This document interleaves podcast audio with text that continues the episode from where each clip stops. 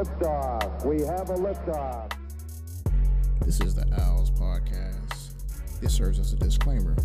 All views expressed on this podcast are for entertainment and educational purposes only. I am not a financial advisor and recommend that you seek one when seeking financial advice. Enjoy. All right, welcome back to the Owls Podcast. And again, I'm your host, Dwayne McCarthy, and this is the Owls Podcast, episode 15. We still in this thing. And for those who are new listeners, this is the Owls Podcast. OWL stands for Observant, Well Educated Leader. And if you're listening to this podcast, you're just that an observant, well educated leader. Now, for those who are returning listeners, I greatly appreciate you for your time and your ears. You didn't have to be here, but you're here anyway. So I greatly appreciate you for doing so. And uh, as always, um, I like to give a little life update or recap, if you will. Um, before we get into like the meat of the podcast. But um, um, for those who may be watching along with me, uh, me and the wife, we just finished, I think, episode seven or eight of uh, Raising Kanan. And again, for those who may not be familiar with it, it's 50 Cent's or Curtis Jackson's uh, TV shows, one of his most, I guess, like um, popular TV shows that he has right now. And uh, basically, it, it's a spinoff of the main Power universe as far as the main storyline of the main character, uh, Ghost. but it's pretty much as far as tells, you know, um, Kanan's, I guess, inception story, how he got to where he is.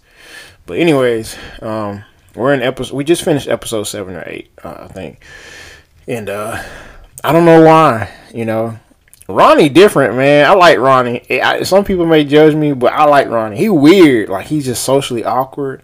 But at the same time, though, Ronnie kind of like one of those individuals like I just kind of just mess with. Like he, I, I think it's more so the fact that he's like very, um, like quiet, mystique. You know what I mean? Like he's super methodical, and at that too, he's observant. and I think it's just more so like he can get more done because he he spends more time watching than he does, you know, talking. And I think that serves him well. Now I don't know if he was like that prior to the pen or him like you know in the pen he uh, you know developed those skill sets where he just kind of like developed stealth and he's like super observant because he weird like i don't know like you know even unique in his like girlfriend or whatever like they were kind of like creeped out by him because he just he's very meticulous he's like socially awkward but you know he has like a, a way about himself you know, you know. But I will say, I thought Ronnie had them hands where he got like the neighborhood shook. But no, like if you watch that the episode where he fought uh Unique, like man, I thought Ronnie had them hands. No, he got to pick up weapons and stones and stuff. You know what I mean? Like that, I couldn't get down with that. But you know, um, I think uh besides that, you know what I mean? Oh, yeah, hold on. Even with that, like Ronnie got sneak up on people. I thought about that too. Yeah, Ronnie got like to take out a member, he gotta like sneak you or something like that. You know, there was that one, I guess, supplier in the show, and uh, he had like sneak in his house to kill him. So I was like, man, Ronnie Weird, he can't fight, but I like him though. I don't know, I don't know what that means about me though. but anyways, um, you know, raising Kanan, it's, it's getting pretty good. I, I will say. I want to see Ronnie do a little bit more stuff other than just you know shake people down by just like looks and whatnot. You know what I mean? I kind of want to just see as far as like what's his business plan, what's his model. You know what I mean? Because at this point in stage, we're kind of just seeing how he's molding Kanan to be potentially the the man that we see in the later on Power series or the early on Power series. So I kind of want to see. You know, there's this I guess theory if you are familiar with the the lore of like the the Power Universe. You know, the character Breeze is the guy that teaches, you know, Kanan and um, Ghost and Tommy as far as like the game, as far as like drug dealing and whatnot. So I'll be curious to see if he like kind of opens up and he is the the quote unquote mythical character that teaches them, you know, the game. So, anyways, with that being said, let's go ahead and get into the market report. So this week we got a lot of big economic data coming out, right? Um, we have the FOMC meeting on January 31st, and this is a big deal. Um, you know, for more than one reason. You know, it's it's an election year for one, and also two, um, what do we do about interest rates? You know, um, what do we do about the Fed fund rate? You know, um, as of right now, um, inflation or CPI is roughly at 3.2%, which is good. You know, Jerome Powell still wants to get inflation down to his 2% target. However, though, you know, we had some data that came out last month, or that is from last month, that kind of may shape and mold as far as his decision, as far as how he may approach interest rates. You know, a lot of people are anticipating interest rates to be cut sometime March. Some say second half of the year. Um, we just don't know. At the end of the day, though, um, I'm pretty sure that um, people are looking for some form of relief. But I guess the big question is, will inflation return? Right. But um, I have some theories or some views that I think you know we may see uh, a lower CPI, even though that like in December we saw that um, I guess like spending went up. You know what I mean? As far as like consumer uh, consumption, we saw that it went spinning up. Um, and I think you know as far as how I say it, with with the Fed trying to gauge as far as even with like the the housing market, right? I think this is going to be the deflationary thing as far as when it comes down to CPI because the fact that we have a low inventory of homes right now is what's kind of contributing to this this whole inflationary environment, right? Because inventory is so low. So the bidding wars are kind of starting up, you know what I mean? I think some people are, are anticipating these um, interest rate cuts, you know, to take place and uh, so some people may still be looking for a home right now, and they're willing to pay whatever at this point in time. And uh, but you know, some people forecast that this may be problematic. You know, as far as it may actually keep inflation higher. Um, because if there's such a minimum amount of houses that are available or that are being sold right now, you know, when people start to bid on these homes, it's, it's just going to just be this bidding war, and that's what people fear, especially if they do cut interest rates in the near near term future. So, but the good news is is that um, last month we saw that the building permits went up. So, so building permits went up. I think to 1.4, I think 49 million versus from like last month it was at like 1.46 million as far as in permits.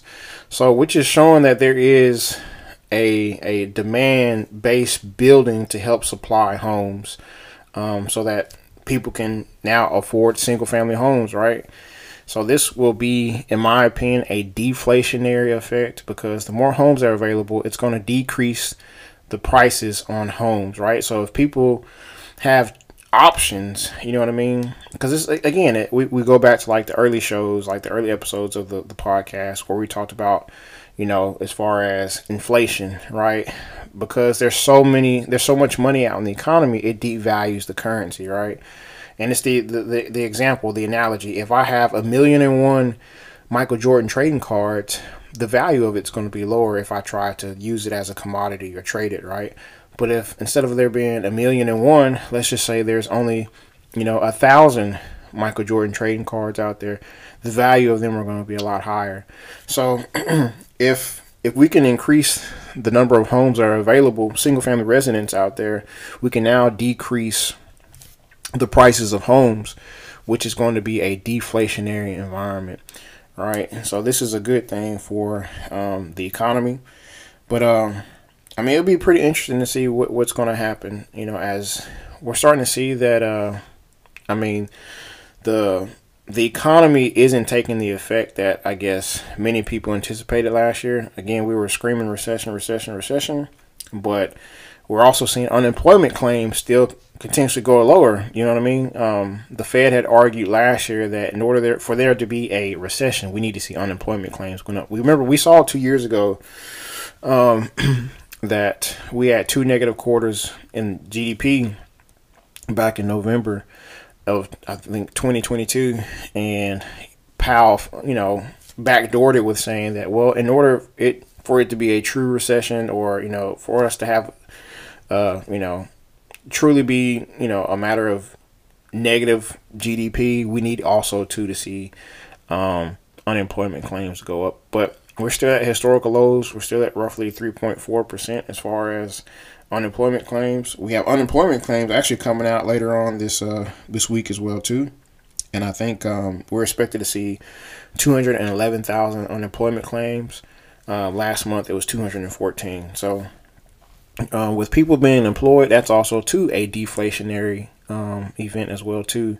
So I think 2024 we're actually looking pretty good, and possibly even 2025 as far as steering of a recession. Now, I'll say that you know, but mind you, I was one of those individuals back in 23, you know, early 23, saying that we are possibly heading towards a recession due to you know macro events such as like the Evergrande situation. We had the Russia Ukraine situation still taking place, and we have supply chain issues. And I mean, we just had these big macro events that were taking place. But here in the U.S., we've been seeing economic growth, right? And that's been a good thing. That's what's been keeping us afloat.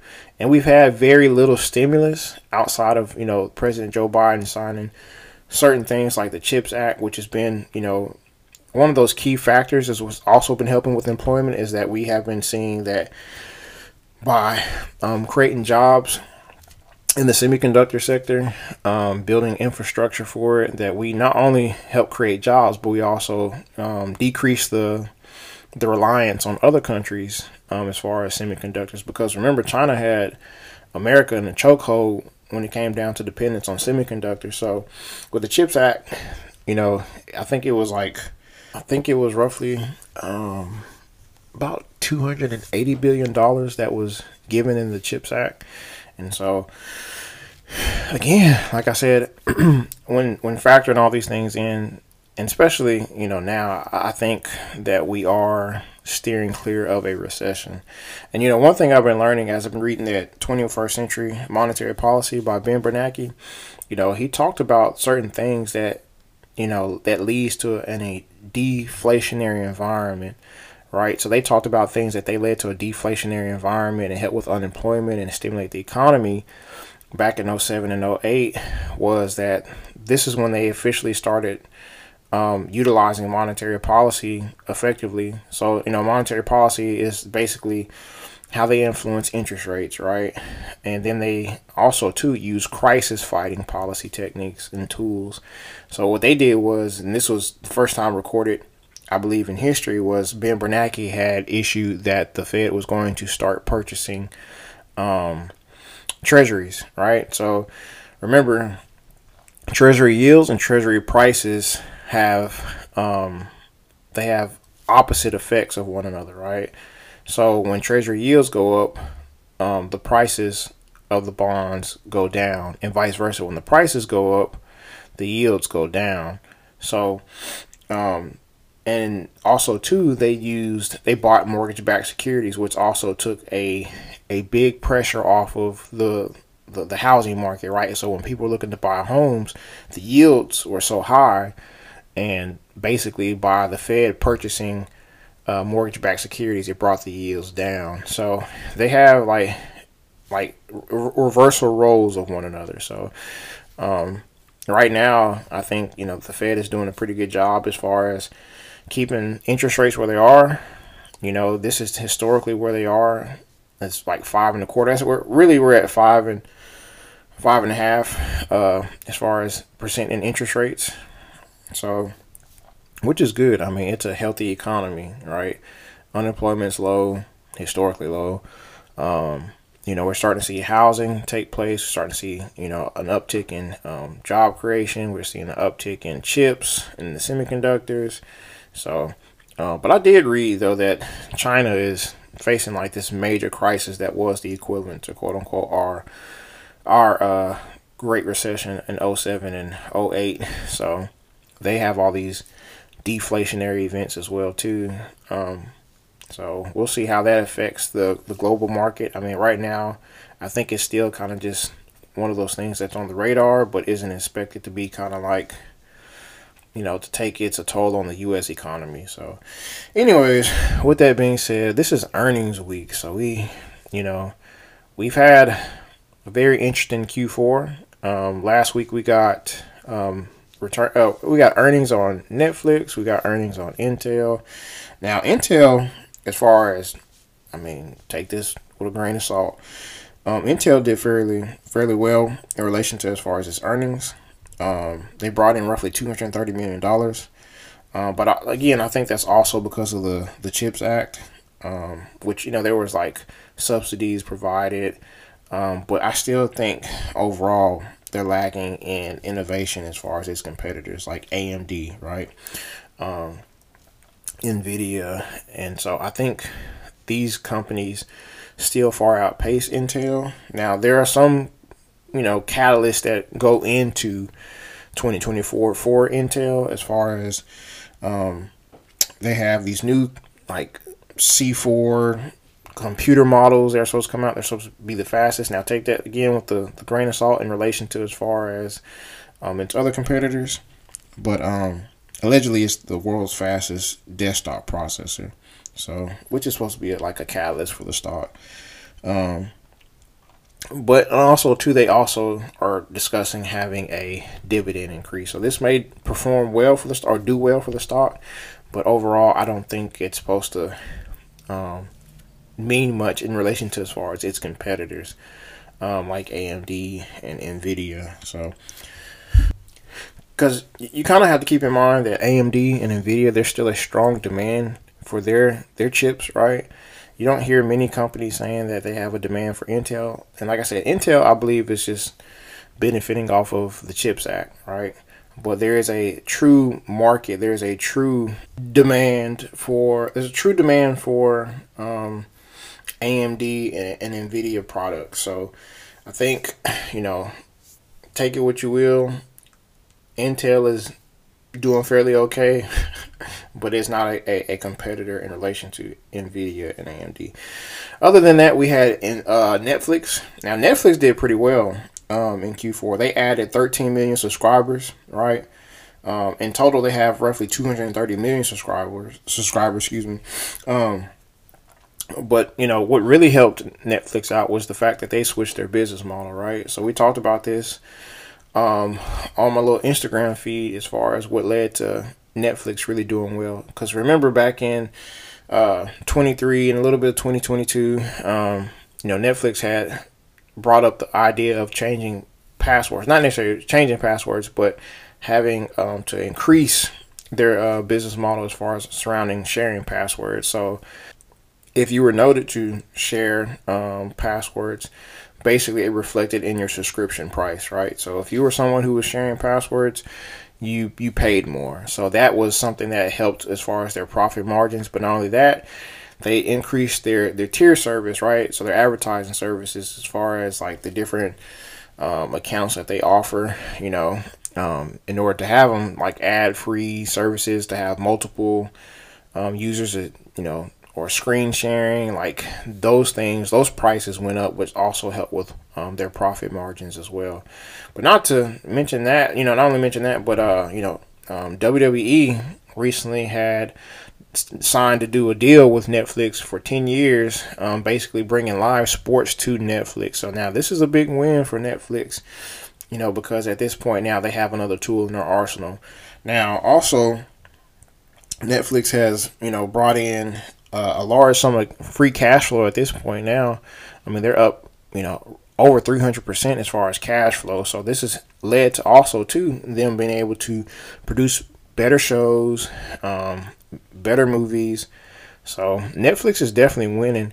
And you know, if you think about its, its other streaming competitors like Disney and Apple, they're not doing as well. Especially Disney. Disney is losing subscribers due to the fact that just the shows aren't doing as well. I mean, the, the they're kind of just throwing out shows that really haven't captivated an audience just yet. So I think Disney at this point now is trying to do what Netflix is doing. I mean, they're trying to revisit their, their, their business model and their structure to really be able to capitalize on the market, right?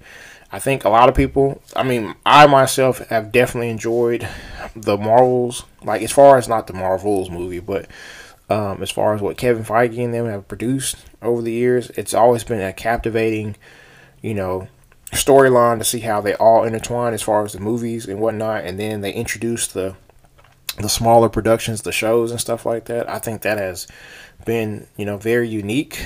But I think also too, it's just some of the shows, like She Hulk, was not that captivating. I mean, I have a nine year old and we watched it together. She enjoyed it, but as an adult, I really couldn't get into it as much. You know, um, I haven't seen Secret Invasions, not because I didn't think it was interesting, but it, it at the end of the day, I guess some of that stuff you, you try to figure how that ties into the main MCU. You know, it's just not that captivating. You know, at one point it was entertaining that they were going to start bringing back you know, some of the original cast from the Avengers, such as, you know, um, um, like Robbie Downey Jr., you know, uh, Chris Evans, like those those kind of like you know stars back to recast or excuse me to reclaim their roles. So I don't know. You know, I think Disney has to figure out you know what they're going to do to recapture those subscribers again. We also had um, Visa reported earnings, and they did fairly well. I mean, they also, you know, beat their earnings by $50 million. Um, they also announced that they're going to increase their dividends by 52%. Excuse me, 52 cents. um, but, you know, what I really want to get to is uh, Tesla. So, Tesla, they're, they're in this, this little space where they're suffering as far as like their gross margins, like their profit margins, it's not doing as well. But I think, you know, a lot of it is due to the fact that, you know, with Elon cutting the the, the prices on the models, that's what's been leading to like one of their biggest downfalls. Now, mind you, um, their sales have slumped, and the automobile industry for them brings in roughly 85% of their business revenue.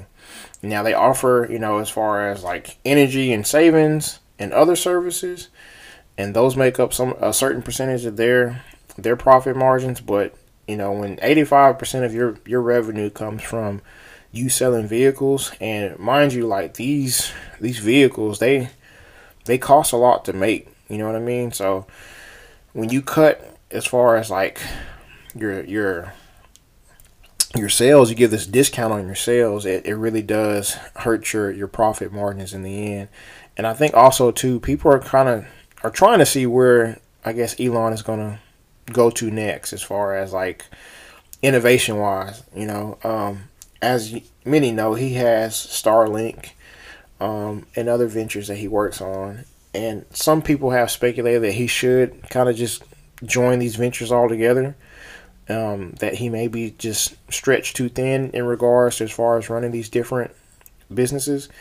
But ultimately, though, I think it would it would help him out quite a bit. I think if he could just focus on you know one or two products and just hone in on it. You know what I mean? Because right now, I think many people, as far as investor wise, don't see growth ahead of um, Tesla in the near future. Now, Tesla has a new model coming out in 2025. I think it's called like Redwood, like Tesla Redwood. And it's just another model, you know, like the X and the Y. You know what I mean? Um, but it's supposed to be more of a cheaper model as far as like Tesla's model. It's supposed to be roughly about around uh, $25,000 per uh, per vehicle. So, anyways, I think that'll be like the only next catalyst for like Tesla coming up pretty soon. So, with that being said, let's get into tech talk. Now, this also ties into earnings. So, Google is reporting earnings tomorrow. At the time this recording is tomorrow, Tuesday, right? Um, and all eyes at this point now are pointed towards their cloud services. So, um, but not only their cloud services, but as far as their AI innovation, because if you haven't been paying attention, what's been the catalyst as far as um, the stock market? Um, it's been tech, but more so the narrative is centered around artificial intelligence and cloud services. So back in, um, I think it was September of 23, you know, Google had showed that they were suffering in the cloud services. They stopped spending as much money on their cloud services, and you saw that people started leaning towards Microsoft Azure, and then you had Amazon's AWS. Now, these started taking over as far as the cloud service, and you know, the big question is, you know, that I guess I want to propose is why is cloud service so important, right? So, um, if you think about it, cybersecurity is a big thing, and cloud service is supposed to help um, combat cybersecurity, right? But it also encompasses like efficiency, data housing. Like these are some of the things that like these businesses have contracts with the government and other businesses because of their cloud services and, and some of the products and services they offer in it. Now, you know, we recently heard about what was it like like a Waltham Street that was attacked the other day. Um, it was like EquiLend, and they recently had to go offline because they suffered a cybersecurity attack. So, um, cloud service is supposed to help with that, um, but also too, it's supposed to help with efficiency, right? So, um, that's one of the big things that a lot of investors and analysts are going to be paying attention to when they report their earnings is, you know, are, are are, are, are Google making their way back to you know pushing more money into the cloud services? Now, where they are seeing an increase in revenue is advertising and like some of their AI features, and also too like their search engine and YouTube. So these are some of the, the the biggest things as far as like catalysts as far as their revenue drivers right here. But I think cloud service also does make up a good portion of their their um their business model. So we'll see. I mean, we have earnings. I'm an investor in Google personally, and I want to see that they are making more of an initiative to focus on cloud services because when you see the likes of Microsoft and Amazon really double down on you know cloud services and uh, AI features, I definitely want to see them be like a competitor in that space. Now, mind you, I do have Amazon as well too, um, and I have Apple. But I'm definitely curious to see how they're going to um, address some of these speculations on the cloud services. But something else that I guess a lot of people have been paying attention to within Google is the number of layoffs they've been having, right? And a lot of it though is in the hardware section, in the sense of like the the Pixels, the Nest, the Fitbits, like that's where most of their layoffs has been taking place in. Is like the hardware. But also too, you do have some layoffs in like the core engineering. You'll have layoffs in some of like the assistant teams and stuff like that. Um, and it's like on the thousands. Like, but versus like the hardware, that was like twelve thousand people that were laid off with that, which you know leads me to believe either they're turning away from some of those products or that artificial intelligence may be able to help them be more efficient in certain areas. So, um, I'm curious. You know, um, I think investors are just kind of like speculating at this time. What what does micro excuse me what does Google have up their sleeve as far as these tech layoffs? Because I mean they're not the only ones. I mean these other companies are too. But I mean it could mean either one they're anticipating you know a, a slower down I guess like a slower economy, or they found ways to be more efficient in what what they have. So I'm curious to see. You know, we'll find out tomorrow at the time of this recording, which is January 29th. So we'll see. But anyways, that concludes our tech talk. Um, now I want to get into Stoic talk, and um, so a few weeks ago I was um listening to a poet by the name of Harold Green. Some of you may know him. I, d- I didn't know him at the time of this, um, but he did a a speech titled um, "What's More Dangerous." So within it, he talks about what is more dangerous: a man who is afraid not to die, or a man who has everything to live for. Now, of course, within it, this is a it's like an either or scenario, right? Because both have something internally that's making them fight, right? So for the man that fears nothing, right? He has no fear at this point, no reason to hold back. His either uh, his, his intent is either to gain or it's carnage at this point, right? So at this point, um, you know, he's willing to take extreme risk. You know, a, a lot of aggression is at this point, you know, out of out, out of desperation. Um, but the man that has everything to live for is a man who has um, everything to lose. He's happy. He's content in where he is. Um, he has a reason to preserve his condition. Um, and at this point, he feels as he has a right to, to protect what he has, right? And so sometimes I think I find myself in that situation. you know, I think we find ourselves in that situation when it comes down to um, our goals, um, our life experiences, you know, things that we want. There are some things out of desperation we're just willing to do, right? Uh, we're willing to take the sacrifice and whatever it means in order to, to, to gain some type of vantage point. And so, no matter what spectrum you stand on, whether you have nothing to lose or you have something to, to fight for, your why at that moment is what supersedes everything. So, as you go about your day to day process, as you go through whether it's providing for yourself, whether it's providing for your family, um, let your why supersede everything, you know. Um, so, with that being said, this is the conclusion of the Owls podcast.